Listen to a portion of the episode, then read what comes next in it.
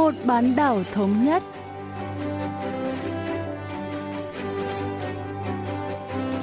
Thanh Hảo xin kính chào quý vị và các bạn. Mời quý vị và các bạn cùng theo dõi chuyên mục Vì một bán đảo thống nhất của Đài Phát thanh Quốc tế Hàn Quốc KBS World Radio. Trong phần 1 diễn biến quan hệ liên triều, chúng ta sẽ nghe phân tích về những chuyển biến trong quan hệ liên triều sau tuyên bố bàn môn điếm 27 tháng 4 2018. Ở phần tiếp theo cận cảnh Bắc Triều Tiên, mời các bạn tìm hiểu về ngành công nghiệp ô tô ở miền Bắc.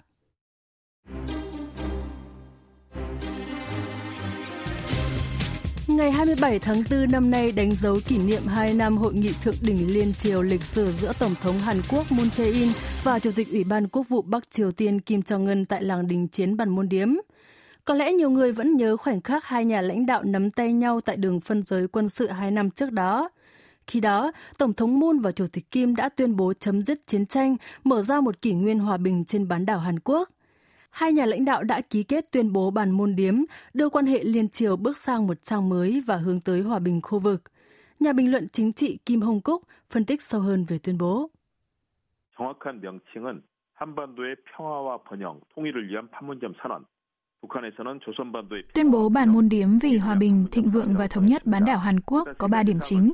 Đầu tiên, lãnh đạo hai miền đồng ý theo đuổi phi hạt nhân hóa hoàn toàn bán đảo Hàn Quốc và nỗ lực để chính thức tuyên bố chấm dứt chiến tranh Triều Tiên cùng năm đó. Thứ hai, hai nước cam kết tích cực xúc tiến các cuộc họp ba bên Hàn Triều Mỹ để chuyển hiệp định đình chiến thành hiệp định hòa bình và thiết lập một chế độ hòa bình vĩnh viễn. Cuối cùng, hai miền cũng dành nhiều quan tâm đến hợp tác kinh tế liên triều. Tuy nhiên, trên thực tế, nhiều thỏa thuận vẫn chưa có bước tiến nào đáng kể do bế tắc trong quan hệ Mỹ-Triều. Mặc dù vậy, các nhà lãnh đạo hai miền Nam Bắc đã chung tay nỗ lực vì hòa bình trên bán đảo bị chia cắt. Sau đó, tôi đánh giá rất cao hội nghị thượng đỉnh và tuyên bố bản môn điếm. 남북한 정상이 손을 잡았다라는 측면에서 굉장히 의미 있는 그런 정상회담이었고 판문점 선언이었다라는 평가를 받았습니다.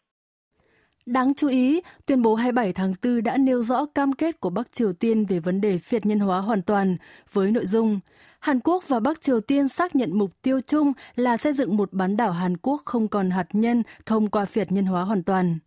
Tuy nhiên, vấn đề hạt nhân của Bắc Triều Tiên đã không có nhiều bước tiến đáng kể trong hai năm qua. Các dự án hợp tác xuyên biên giới liên triều cũng không đem lại thành tựu nổi bật, trái với mong đợi và cam kết mạnh mẽ của chính phủ trước đó. Ông Kim Hồng Cúc cho biết.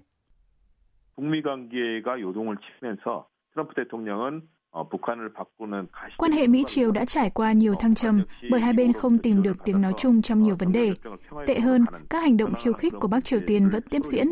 Trong bối cảnh này, Bình Nhưỡng còn tuyên bố sẽ tạo ra bước đột phá trực diện để xây dựng nền kinh tế tự chủ mà không cần sự trợ giúp từ Mỹ hoặc Hàn Quốc. Đặc biệt, miền Bắc cực kỳ cảnh giác với việc phụ thuộc vào Hàn Quốc. Không có gì bất ngờ khi quan hệ liên triều rơi vào bế tắc. Nhưng trước sự bùng phát toàn cầu của dịch COVID-19, Bắc Triều Tiên chắc chắn sẽ tìm kiếm một sự thay đổi. Nhân kỷ niệm năm thứ hai của tuyên bố bàn môn điếm, tôi nghĩ hai miền Nam Bắc cần tìm một lối thoát mới.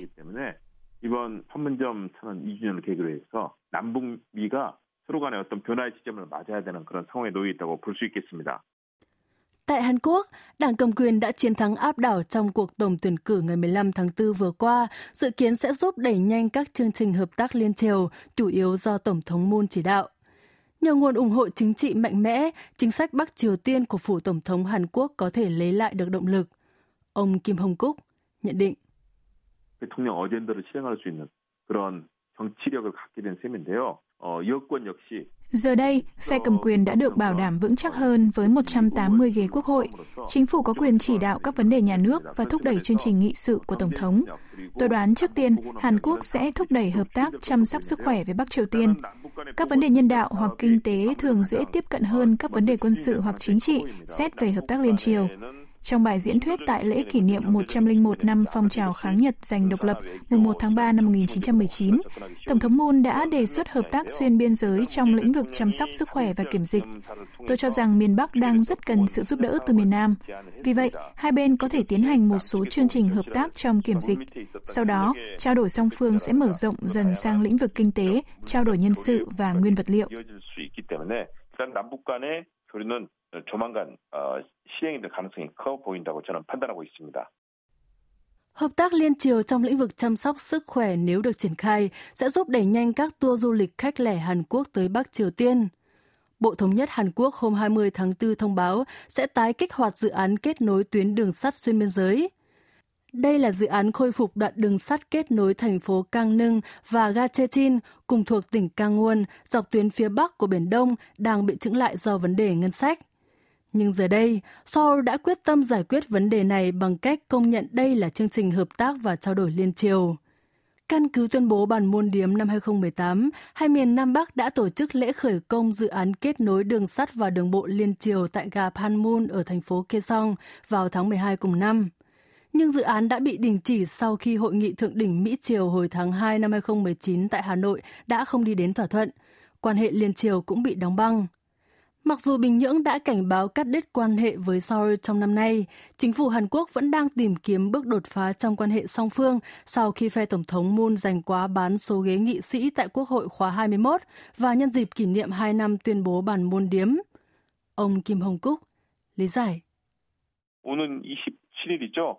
일단은 어, 통일부 그리고 국토부 Seoul dự kiến sẽ tổ chức sự kiện đánh dấu quyết định kết nối tuyến đường sắt ven Biển Đông vào ngày 27 tháng 4 tới đây.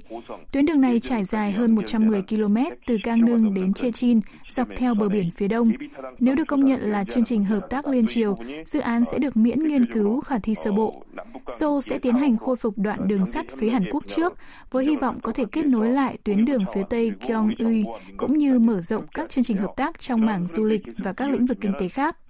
Bắc Triều Tiên đã nhận ra tầm quan trọng của việc kết nối lại các tuyến đường sắt bị gián đoạn. Vì vậy, khi mối quan hệ hai miền được cải thiện ở một mức độ nhất định, tôi tin dự án sẽ được triển khai thuận lợi.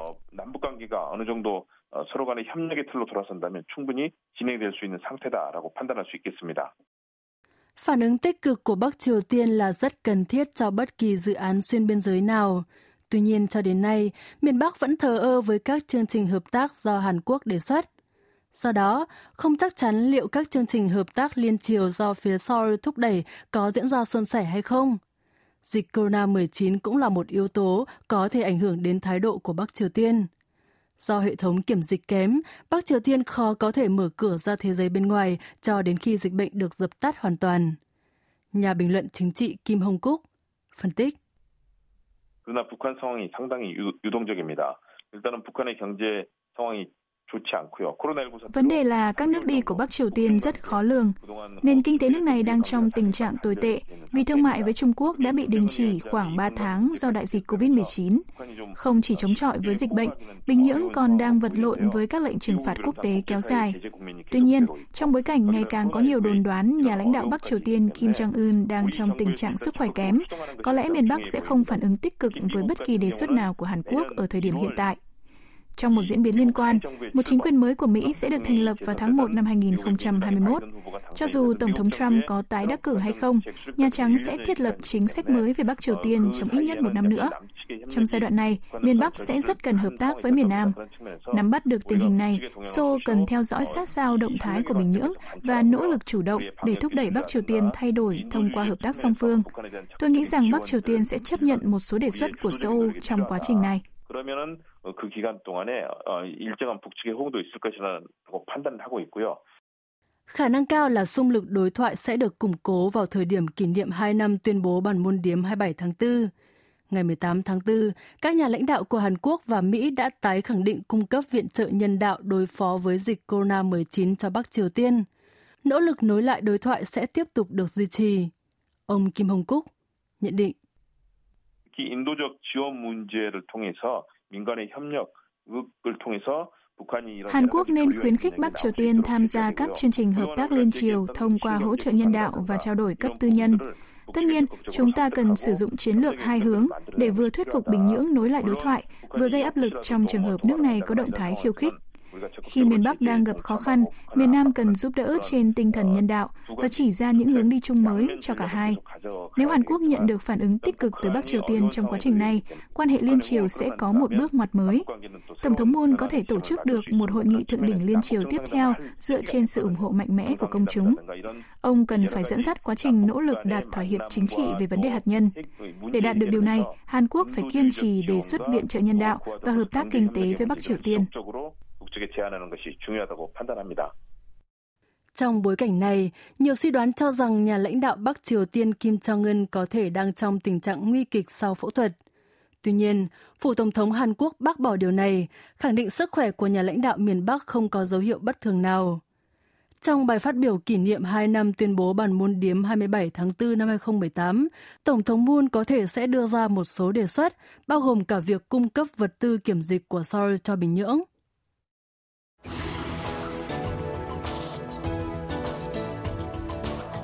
Có bao nhiêu chiếc ô tô đang chạy trên các con đường ở Hàn Quốc? Ước tính tại xứ sở Kim Chi, cứ hai người lại có một người sở hữu ô tô. Tính đến cuối tháng 6 năm 2019, số lượng xe cơ giới đã đăng ký tại Hàn Quốc là 23 triệu 444.165 xe, nghĩa là cứ 2,2 người thì có một người có ô tô. Mới 50 năm về trước, người dân Hàn Quốc còn mơ ước về một kỷ nguyên sở hữu xe hơi riêng. Vậy mà tới năm 2012, số lượng ô tô trên mỗi hộ gia đình đã lần đầu tiên vượt qua con số 1, cho thấy ngành công nghiệp ô tô trong nước đã phát triển rộng khắp. Chúng ta chắc chắn không khỏi tò mò liệu miền Bắc có sản xuất ô tô hay không và nếu có, dòng xe nào được người dân địa phương ưa chuộng.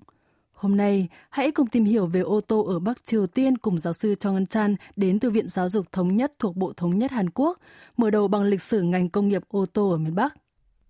아마도 이제 북한의 자동차 역사는 첫 생산 연도가 1958년인 것을 Bắc Triều Tiên bắt đầu sản xuất ô tô năm 1958, sớm hơn so với hãng ô tô Hyundai Hàn Quốc, thành lập những năm 1960. Trong vòng 10 năm sau chiến tranh Triều Tiên 1950-1953, Bắc Triều Tiên luôn vượt xa Hàn Quốc về số lượng phương tiện giao thông. Theo dữ liệu của Bộ Thống nhất Hàn Quốc, miền Bắc đã sản xuất khoảng 4.000 xe hơi năm 1965. ô tô sản xuất từ nhà máy Sương và nhà máy 316 mang thương hiệu Sương 58, núi Thê và núi Bách Bạch Đầu. Trong khoảng thời gian đó, Hàn Quốc chỉ sản xuất 100 chiếc ô tô, phản ánh chênh lệch lớn giữa hai miền. Tuy nhiên, đến năm 2016, Hàn Quốc đã sản xuất 4,23 triệu chiếc xe hơi với tư cách một trong những nhà sản xuất ô tô lớn nhất thế giới. Ngược lại, sản lượng ô tô hàng năm của Bắc Triều Tiên vẫn duy trì mức 50 năm trước là 4.000 chiếc. 52년 과 동일하게 4천여 대의 생산에 그치는 이와 같은 통계의 격차를 보여주고 있습니다. Tính đến năm 2018, Bắc Triều Tiên có 5 nhà sản xuất phương tiện vận tải là nhà máy ô tô Hòa Bình, Sưng Bình Nhưỡng, nhà máy sản xuất xe bus Chongqing và nhà máy sản xuất đầu máy Kim Chong Thê. Trong số đó, nhà máy Hòa Bình nổi tiếng nhất và cũng là nhà sản xuất xe hơi tiêu chuẩn duy nhất trên toàn quốc. Hầu hết các xe chở khách trên đường phố miền Bắc đều được sản xuất bởi hãng này. Các nhà sản xuất khác chủ yếu nhập linh kiện sản xuất một phần từ Trung Quốc để lắp ráp khâu cuối cùng ở Bắc Triều Tiên. Giáo sư Trong Chan cho biết. 비둘기가 두 마리 마주하고 하늘로 솟아오르는 듯한 로고의 Pyonghwa nghĩa là hòa bình. Logo của nhà máy Hòa Bình là hai con chim bồ câu đang bay. Đây là hãng ô tô duy nhất trực tiếp sản xuất và phân phối ô tô của Bắc Triều Tiên. Hãng được thành lập năm 1999 theo hình thức liên doanh với Hàn Quốc. Nhờ sự hợp lực của hai miền Nam Bắc, nhà máy sản xuất của hãng tại thành phố Nampo đã được hoàn thiện nhanh chóng và đi vào vận hành từ năm 2002 sản lượng sản xuất đã tăng đáng kể, từ chỉ 100 chiếc năm 2002 lên gần 2.000 chiếc năm 2011. Phía Hàn Quốc có 70% cổ phần nhà máy, phần còn lại thuộc sở hữu của Tổng công ty Thương mại Ryonbong, Triều Tiên, do chính phủ Bắc Triều Tiên kiểm soát. Tuy nhiên, cổ phần do Hàn Quốc nắm giữ đã được bán cho Trung Quốc. 그런데 지금은 남한 측 기업이 갖고 있던 지분은 모두 중국 측에 매각한 상태입니다. Tương tự các hãng ô tô thế giới sản xuất nhiều mẫu xe khác nhau, nhà máy ô tô Hòa Bình cũng sản xuất xe hơi với nhiều thương hiệu đa dạng. Giáo sư Trong Chan giới thiệu. 휘파람은 소형 세단이고요. Trong các mẫu xe sản xuất tại nhà máy Hòa Bình, đầu tiên phải kể đến dòng xe nhỏ gọn tiếng huyết sáo được sản xuất sau khi nhà máy hoàn công năm 2002. Hãng đã tích cực quảng bá thương hiệu này vì nó được chính nhà lãnh đạo đương thời Kim Jong-il đặt tên. Tiếng huyết sáo là dòng xe 5 chỗ với động cơ 1,5 lít, hộp số sàn 5 cấp với công suất lên tới 103 mã lực. Một dòng khác là ngựa nhanh nhẹn, dạng mui trần cao cấp hơn tiếng huyết sáo. Đây là phiên bản cải tiến của dòng xe sang trọng chủ tịch do hãng ô tô Sangyong của Hàn Quốc sản xuất. Một mẫu xe khác là xe thể thao đa dụng SUV Chim Cuckoo, sản xuất theo giấy phép với hãng ô tô Liêu Ninh Shuguang của Trung Quốc. Chim Cuckoo phiên bản 2 dựa theo một mẫu SUV cũ của Liêu Ninh Shuguang, trong khi Chim Cuckoo phiên bản 3 mới nhất được chế tạo từ thiết kế của hãng Hoang Hai Trung Quốc. 가장 최근 모델의 뻐꾸기 3는 홍화라는 이름의 모델을 받아 생산하고 있습니다. Mặc dù nhà máy Hòa Bình sản xuất nhiều mẫu xe khác nhau, nhưng hầu hết cư dân địa phương không đủ khả năng sở hữu một chiếc xe hơi. Bắc Triều Tiên đã cấm đăng ký xe cá nhân cho đến năm 2017. Mặc dù các quy định đã được nới lỏng từ đầu năm 2017, giá xe hơi và phí bảo trì vẫn đắt đỏ đến mức chỉ 20% cư dân tại Bình Nhưỡng, nơi có mức thu nhập tương đối cao, có khả năng sở hữu một chiếc xe hơi. Giáo sư Trong Ngân Chan, lý giải. 뻐꾸기 모델을 말씀드렸는데요. 이 뻐꾸기 SUV 승합차는 북한 돈으로 Ví dụ, một chiếc SUV Chim Cuckoo có giá 3,4 triệu won Bắc Triều Tiên năm 2015. Xét mức lương trung bình của công nhân Bắc Triều Tiên là 3.000 won một tháng. Không biết họ phải tiết kiệm bao lâu mới mua được một chiếc xe hơi. Hơn nữa, con số 3,4 triệu won là dựa trên tỷ giá chính thức 100 won Bắc Triều Tiên đổi một đô la Mỹ, tức là một chiếc xe thể thao đa dụng SUV có giá khoảng 30.000 đô la Mỹ. Tuy nhiên, trên thị trường chợ đen, tỷ giá lên tới 8.000 won Bắc Triều Tiên một đô la Mỹ. Một người nước ngoài đến thăm Bắc Triều Tiên năm 2015 cho biết một chiếc xe chở khách dáng tương tự xe Jeep có giá khoảng 10.000 đô la Mỹ. Thêm vào đó, người sở hữu xe còn phải mất chi phí bảo trì. Với mức thu nhập của các hộ gia đình cơ bản miền Bắc, mua và bảo dưỡng một chiếc xe hơi quả thực là một gánh nặng. Dòng xe mà nhà lãnh đạo Bắc Triều Tiên Kim Jong-un sử dụng cũng thu hút nhiều sự quan tâm. Cựu lãnh đạo Kim Jong E được biết đến là người yêu thích những chiếc xe hơi của Mercedes-Benz. Có lẽ vì thế mà những dòng xe của hãng này cũng được nhà lãnh đạo đương nhiệm và nhiều quan chức cấp cao ưa chuộng. Chủ tịch Kim Jong Un chủ yếu sử dụng một chiếc Mercedes-Benz cho các sự kiện chính thức. Giáo sư Trong Ngân Chan phân tích.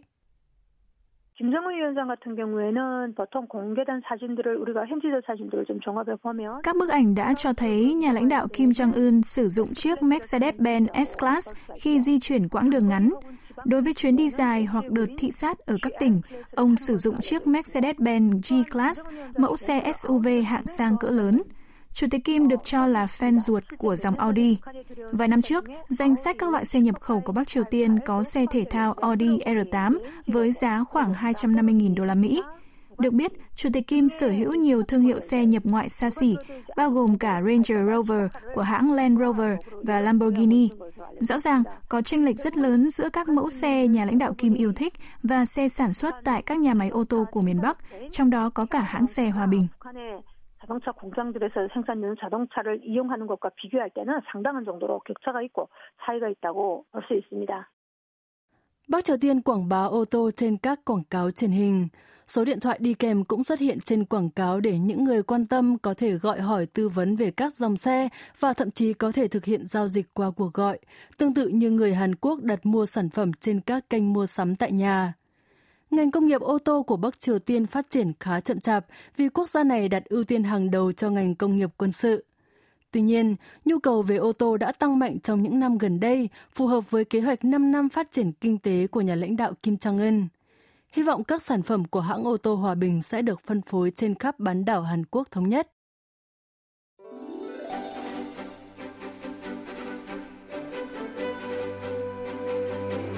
Quý vị và các bạn vừa lắng nghe chuyên mục Vì một bán đảo thống nhất của Đài Phát thanh Quốc tế Hàn Quốc KBS World Radio. Cảm ơn quý vị và các bạn đã quan tâm theo dõi. Xin kính chào tạm biệt và hẹn gặp lại trong chuyên mục tuần sau.